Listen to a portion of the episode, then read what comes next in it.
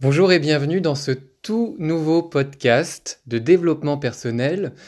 Et vous le savez, l'esprit et le corps sont étroitement liés. On a tendance parfois à les opposer, mais au fond, ils font partie d'un tout. Aujourd'hui, je vous parle, je suis en Ardèche en train de faire une retraite spirituelle chez une amie, Juliette Adesso, qui est naturopathe et également prof de yoga, et elle a encore d'autres cordes à son arc. Et je me disais que c'était, on se disait que ça serait intéressant d'aborder le thème de la santé sous ses aspects holistiques et naturels. Encore plus aujourd'hui, en période de Covid, avec cette crise sanitaire, on a peut-être tendance à, à, se poser beaucoup de questions. Euh, Juliette, bonjour. Bonjour Romain. Alors pour toi, qu'est-ce que c'est que la santé? La santé. Eh ben, comme beaucoup de monde, pendant longtemps, j'ai cru que la santé, c'était l'absence de symptômes. Euh, de pas être malade. Euh, c'était, ça se raccourcissait à ça, la santé. Effectivement, moi, plus jeune, je n'avais pas beaucoup de symptômes, mais, euh, mais je ne m'estimais pas vraiment en santé. le matin, c'était très dur de me lever, j'étais en épuisement chronique, la gestion émotionnelle, c'était un peu la catastrophe et, et, beaucoup de pensées, difficiles de canaliser ce mental. Et donc, voilà, la santé, maintenant que je me suis formée en naturopathie, je l'aborde sous un autre angle qui me mhm. semble beaucoup plus euh, cohérent puisqu'il est global.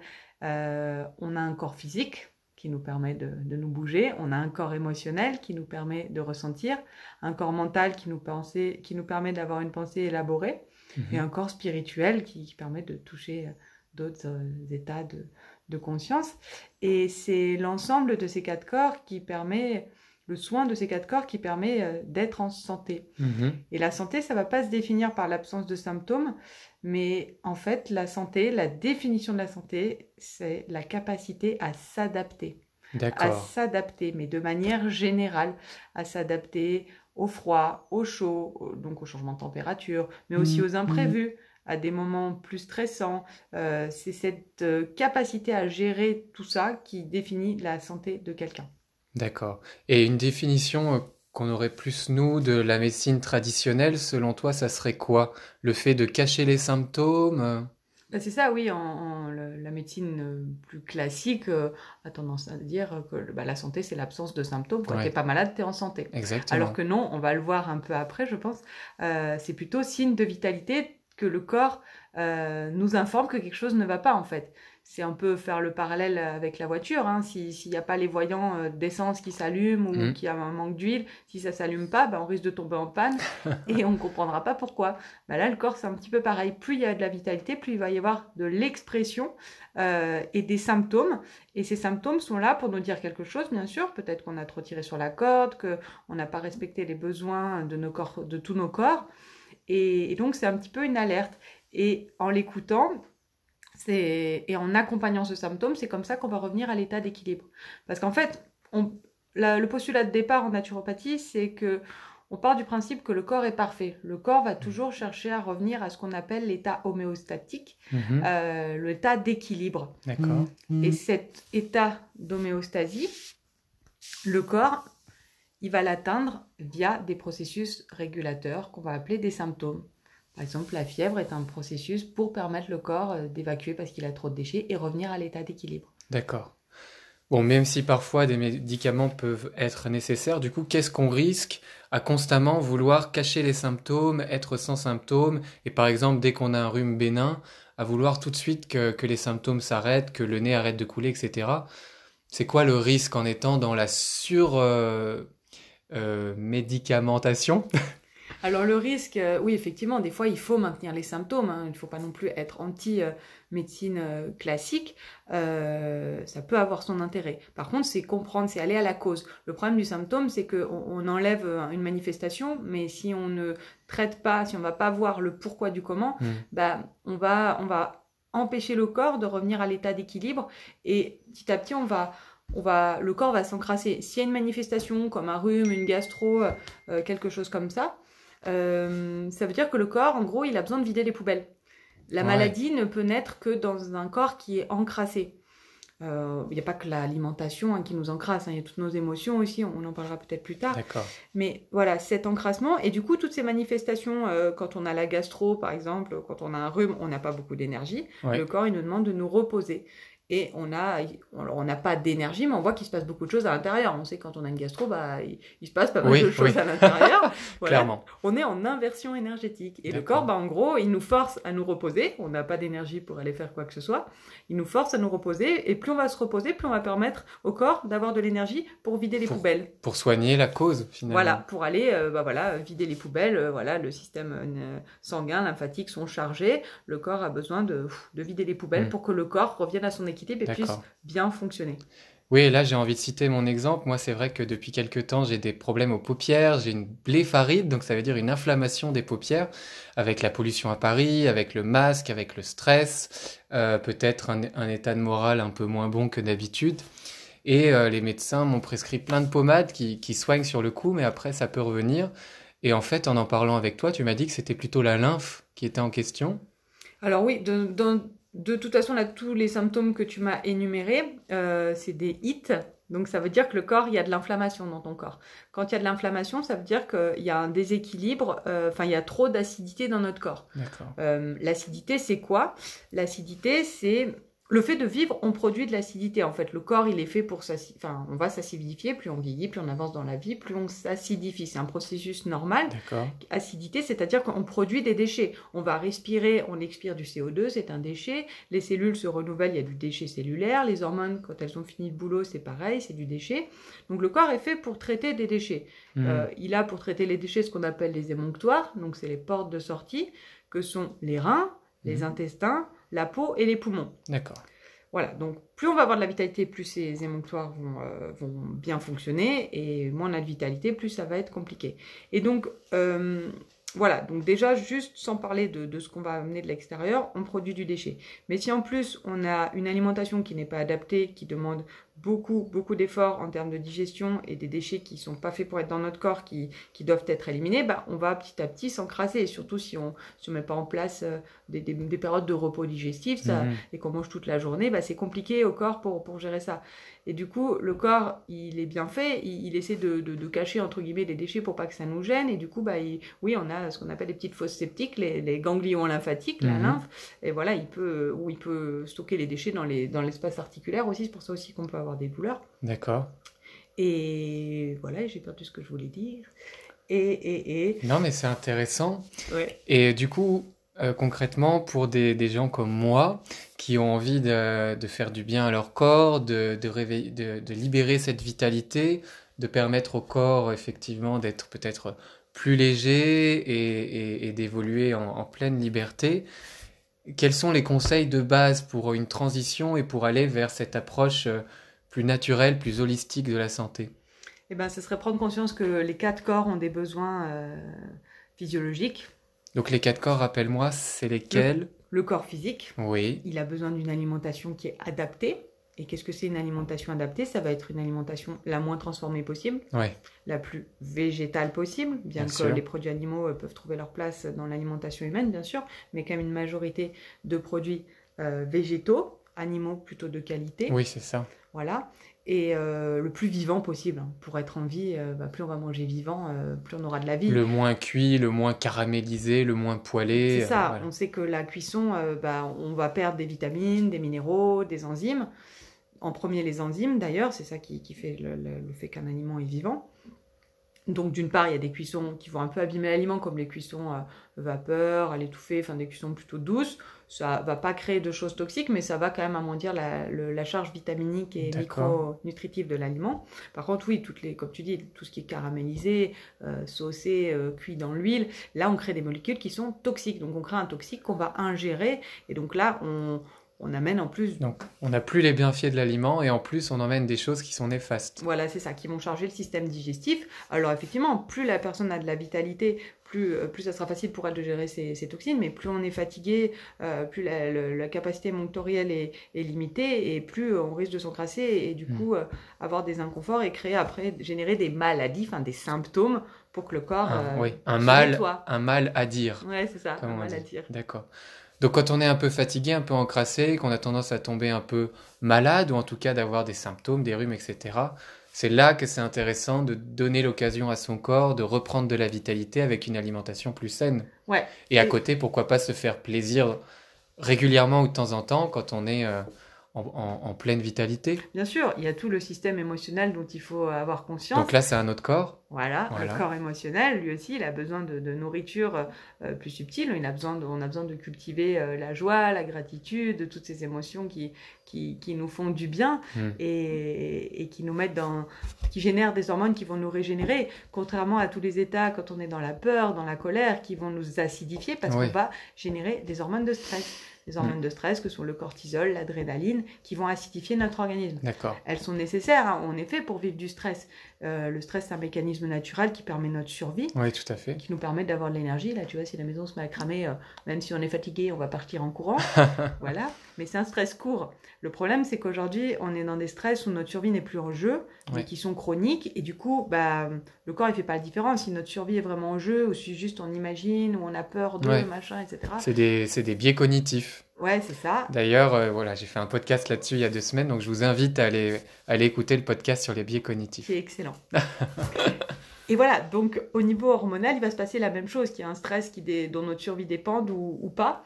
Et du coup, on, va, on risque d'épuiser nos glandes surrénales qui, elles, euh, nous aident pour les périodes de stress, euh, qui vont fabriquer ces fameuses hormones de stress. D'accord. Et voilà, la chronicité fait qu'on va tendance à épuiser la, la glande surrénale, la glande de la vitalité. Et quand cette glande est épuisée, bah, on- c'est exactement ce qu'on appelle le burn-out. Le burn-out, c'est ni plus ni moins qu'un qu'un épuisement surrénalien. Le corps ne peut plus s'adapter. D'accord. C'est vraiment la glande de la vitalité. Plus elle est forte, plus on a de capacité adaptative. Mais c'est un peu comme un compte en banque. Si on tire tout le temps dessus, euh, elle se régénère pas. Enfin, on, l'épuise, quoi. Faut, Ouais. faut ramener, faut ramener. De la vitalité et Ouais. pour le compte en banque, de l'argent. Exactement. Et du coup, qu'est-ce qui va régénérer la glande surrénale? C'est le calme, la tranquillité d'esprit, à contrario du stress, tous ces états-là. Après, tous les corps sont liés, donc là je parle plus du côté émotionnel, mais voilà, euh, le fait que l'alimentation ne soit pas adaptée va aussi générer un stress pour le corps, parce que ça lui demande de s'adapter.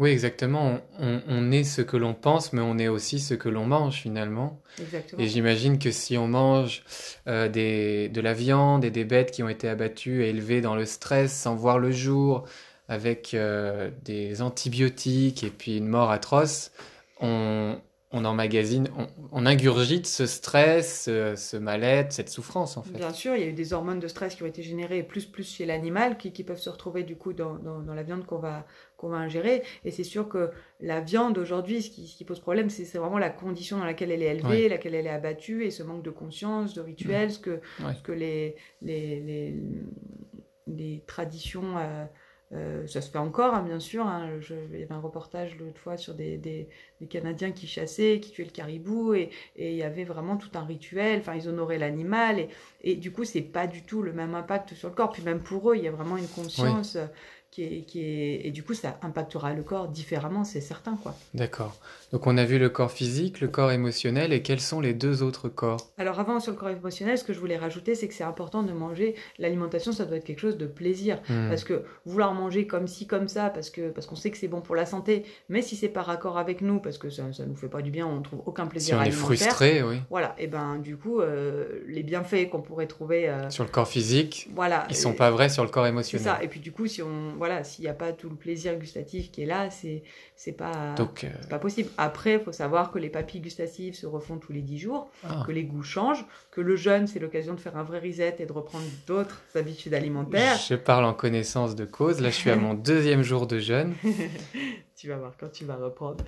Tout est décuplé et on trouve de la simplicité dans, dans, dans, du, euh, dans de la, du plaisir, pardon, vraiment dans de la simplicité. On se régale à croquer un, un aliment. Alors oui, on peut pas tricher, vu que les aliments, on les, on les transforme très peu. Moi, Ouais. je suis passionnée d'alimentation vivante, de cuisine. Oui. Euh, on peut faire vraiment des trucs très très gourmands, mais il faut des bons produits. C'est sûr que si on va acheter des pommes de supermarché, euh, elles n'ont aucun goût, il n'y a aucune satisfaction. Oui, ou des tomates euh, quand c'est pas la Ah, saison tomates, de supermarché. Voilà, ouais. c'est ça, en cette saison, ça n'a aucun sens. Et du coup, voilà. Donc ça remet aussi un cadre avec euh, la vie, la nature et qu'est-ce qu'elle nous donne à ce moment-là. Et euh, plus de cohérence finalement. On n'est pas fait pour manger tout tout le temps. Euh, la nature, elle est bien faite. Euh, si on mange une pastèque en plein hiver, c'est chargé d'eau, ça va nous refroidir parce que c'est très aqueux, ça va diluer notre plasma sanguin, ça va faire chuter la tension. Voilà, l'hiver, on trouve plutôt des, des, des choses denses. Il y a, y, a, les noix, il y a les amandes qui arrivent pour l'hiver, mais il y a les choux, les courges, les betteraves, les carottes, des, des aliments des, beaucoup plus dense que, que, la courgette, la tomate et le concombre. Quoi. Donc euh, oui, la nature, elle nous donne ce dont on a besoin selon les saisons en fait. Exactement. C'est magnifique. Mm. Et donc si j'ai envie de manger de temps en temps un bon burger ou un bon repas gras ou du sucré, c'est ok pour mon corps émotionnel en fait. Bien sûr, c'est hyper important de manger en conscience. Et puis le il faut, de toute façon, le, le, le, il faut pas faire ça, le, cerveau émotionnel, il aime pas. Il mm. entend il faut faire. Donc c'est hyper important de, de, de, se faire plaisir, bien que moi, je, je n'oppose pas plaisir, vitalité et santé. Bien sûr. Moi, je mange, euh, alors j'aime pas du tout me mettre des étiquettes, mais je mange globalement euh, beaucoup cru, beaucoup d'alimentation vivante, beaucoup de choses germées. Et tu te fais plaisir. Et je me régale. Je n'ai juste pas du tout envie de manger autre chose. Ouais, c'est ça. Et quand je suis parfois appelée euh, à, à, manger des gâteaux, parce que moi, je suis, à la base, je suis très sucrée. Euh, dans des repas de famille ou, toi, ou quoi, où j'y vais. Alors oui, ça va nourrir mes émotions, mais en bouche, je ne me fais pas du tout plaisir, quoi. Ah d'accord. Comme faire une pâtisserie crue. Je préfère me faire une pâtisserie crue ou manger un bon fruit de saison, mais c'est c'est juste une, une régalade là. En ce moment, c'est les oranges. Je pourrais manger presque que des oranges. C'est c'est un pur plaisir, euh, rien à voir avec euh, tous les sucres raffinés que j'ai pu adorer et avec lesquels j'ai carburé pendant des années. quoi. J'imagine que justement, par rapport à cette capacité adaptative dont tu parlais, à force du temps et puis à force de d'intégrer ces valeurs en toi, finalement, euh, ton corps et ta tête se sont liés pour que tu adores euh, tout ça aussi. Bah c'est ça, tout est raccord. Et le jour où j'ai découvert l'alimentation vivante, donc j'ai commencé par intégrer des jus de légumes dans mon alimentation. Mhm. Enfin, j'ai été assez radicale dans, dans, mon changement parce que c'est mon tempérament. Mais je me suis sentie nourrie pour la première fois de ma vie c'est ça, c'est comme si mon corps, les premiers jus de légumes, mais c'était une des bombes nutritionnelles, quoi. Mon corps, j'avais l'impression qu'il me disait merci et que mes cellules, euh, ouhou, elles, étaient, euh, elles avaient le smile, quoi. Elles pouvaient enfin se régénérer. C'est ça. Parce qu'aujourd'hui, on nous parle beaucoup de ouais, t'es végétarien, on a peur de la carence, ah, tu manges comme si, on a peur de beaucoup ça. Beaucoup d'étiquettes aussi, d'a priori. Alors oui, parce qu'on pense en termes de macro, euh, macro éléments, c'est-à-dire les glucides, les lipides, les protéines, qui sont une quantité. C'est ce dont on parle à l'école majoritairement. Ouais, c'est ça, c'est une quantité, bien sûr. Il nous faut une certaine quantité pour fonctionner tous les jours, suivant ce qu'on fait, il en faut plus ou moins. Mais ce qui va définir euh, bah, la qualité de l'alimentation, c'est sa charge en micronutriments, en vitamines, en minéraux et en vitamines, minéraux, enzymes. Et ça, c'est les micronutriments qui sont très fragiles. Les enzymes au-dessus de 42 degrés, il n'y en a plus. La fameuse vitamine C, les vitamines n'ont pas tout le, seuil de, le même seuil de résistance. La, vitamine C, par exemple, au-dessus de 60 degrés, il n'y en a plus. Donc le bon jus d'orange que vous achetez en supermarché qui a été pasteurisé, il n'a plus de vitamine C. Wow. Et les, les, les minéraux, c'est un peu plus solide, ils, ils résistent jusqu'à 95, 110, je crois. Donc, euh, magnésium, calcium, tout ça Voilà, et, euh, calcium, magnésium, potassium, sodium, ça c'est les quatre minéraux les plus alcalins, mhm. qui sont très importants, qui vont alcaliniser. On reparlera peut-être de, de d'acidité, j'ai oublié quelque chose. Mais euh, voilà, ça c'est primordial de les avoir, on ne peut pas bien fonctionner. Et si on ne les a pas, et ces micronutriments, ils permettent les réactions métaboliques qui permettent d'assimiler les glucides, les lipides, les protéines. Oui, donc tout est lié en fait. Exactement. Et voilà, alors je suis pas du tout en train de dire que le cru est adapté à tout le monde et qu'il faut manger tout cru, hein, mm. parce que c'est là où il y a le plus de micronutriments, mais il faut que le biote intestinal le permette. Aujourd'hui, on sait qu'il y a de plus en plus de gens qui ont des problèmes avec les fibres, des crudités. Euh, et ça vient mettre en lumière. Alors, faut pas leur dire, bah si, continue. Comment ça, s'appelle ce syndrome déjà ou cette maladie euh, bah, C'est toutes les, les, inflammations de l'intestin. Donc, tu as la maladie de Crohn, tu as. Euh, euh, après, voilà, c'est des noms. Mais oui, moi, je connais beaucoup de gens qui ont la maladie de Crohn, par ouais, exemple. voilà, c'est assez. C'est qu'un symptôme qui vient montrer que l'état intestinal n'est pas au top. D'accord. Et qu'il y a certainement une perméabilité intestinale.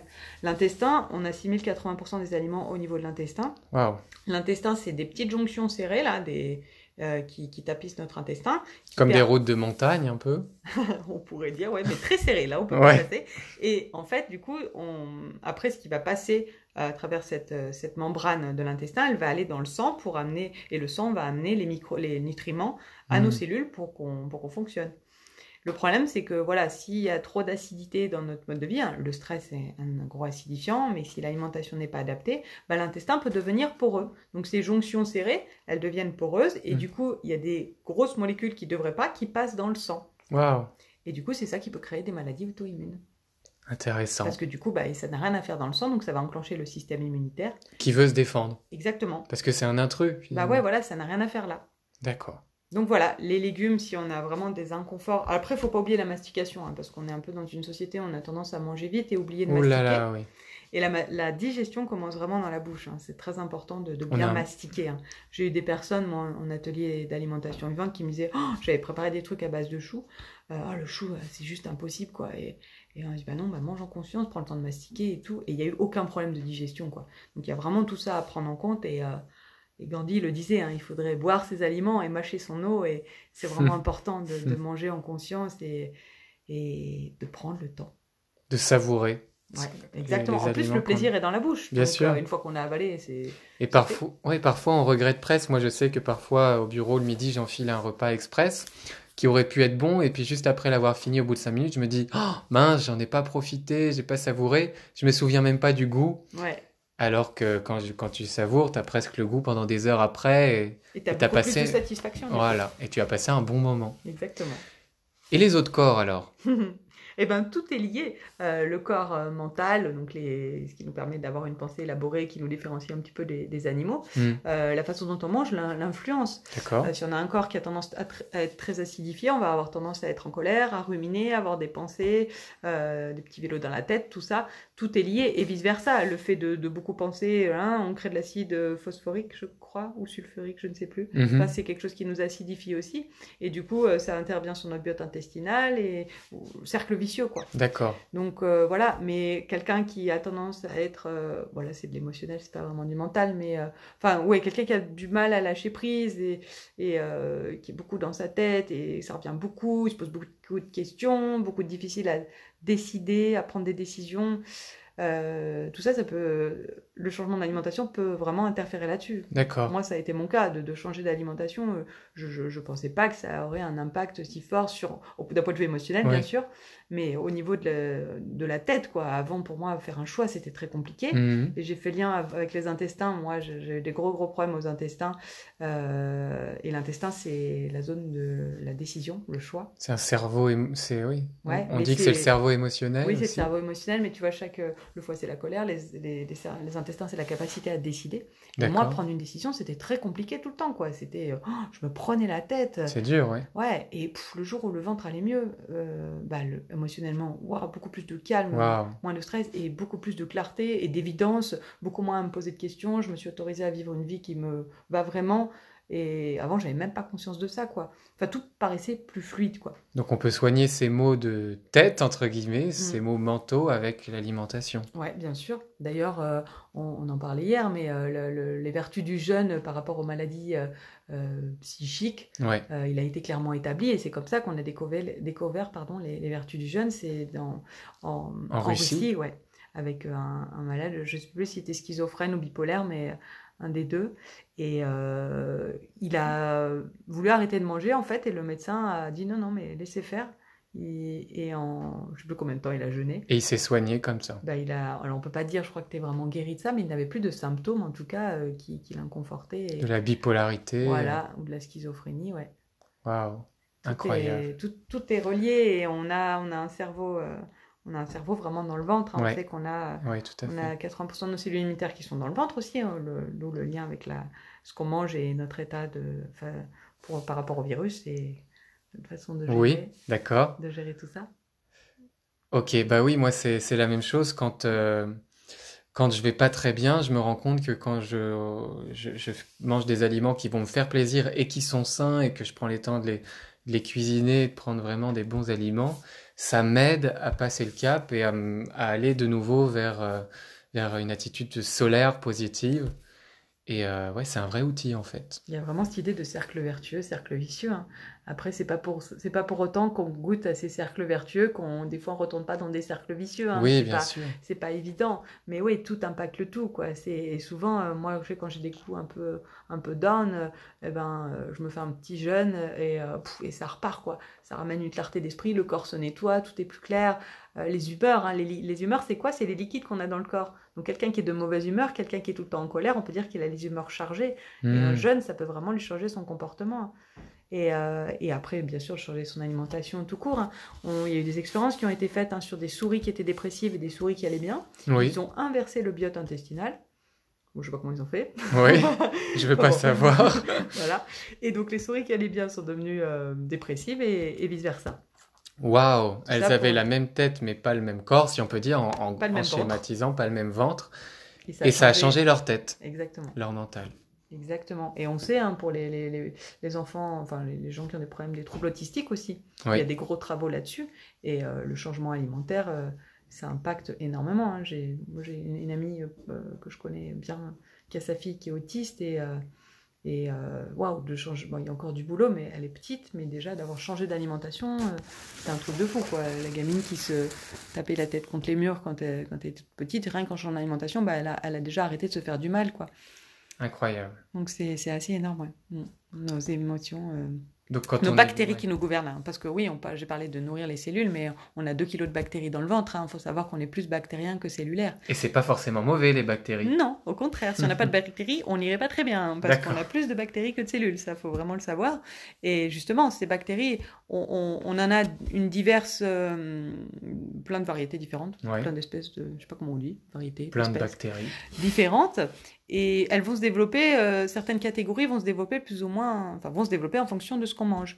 Si on a une alimentation très transformée, très raffinée, etc., bah, on a les bactéries qui sont plutôt pathogènes qui vont être en surnombre Hmm. et du coup, euh, bah voilà, on a un terrain qui est plutôt propice à, Pathologie. voilà, exactement. Alors que si on le nourrit correctement, euh, les, les bactéries qu'on nourrit avec euh, des produits assez bruts, peu transformés, pas de produits raffinés, euh, bah voilà, là, là, on, on se fait une immunité de fou. quoi. C'est vraiment ces bactéries qui sont garantes de notre immunité. Waouh. 80% des cellules immunitaires se trouvent dans l'intestin. D'accord. D'où l'intérêt de prendre soin de son ventre, d'autant plus en ce moment avec tout ce qu'on entend. Pourquoi le... le... Alors j'ai vu des études euh, euh, qui disaient que le, un- les virus, ils sont pas vraiment actifs en tant que tels. Le virus, il va s'activer en fonction des bactéries qu'on a dans notre corps.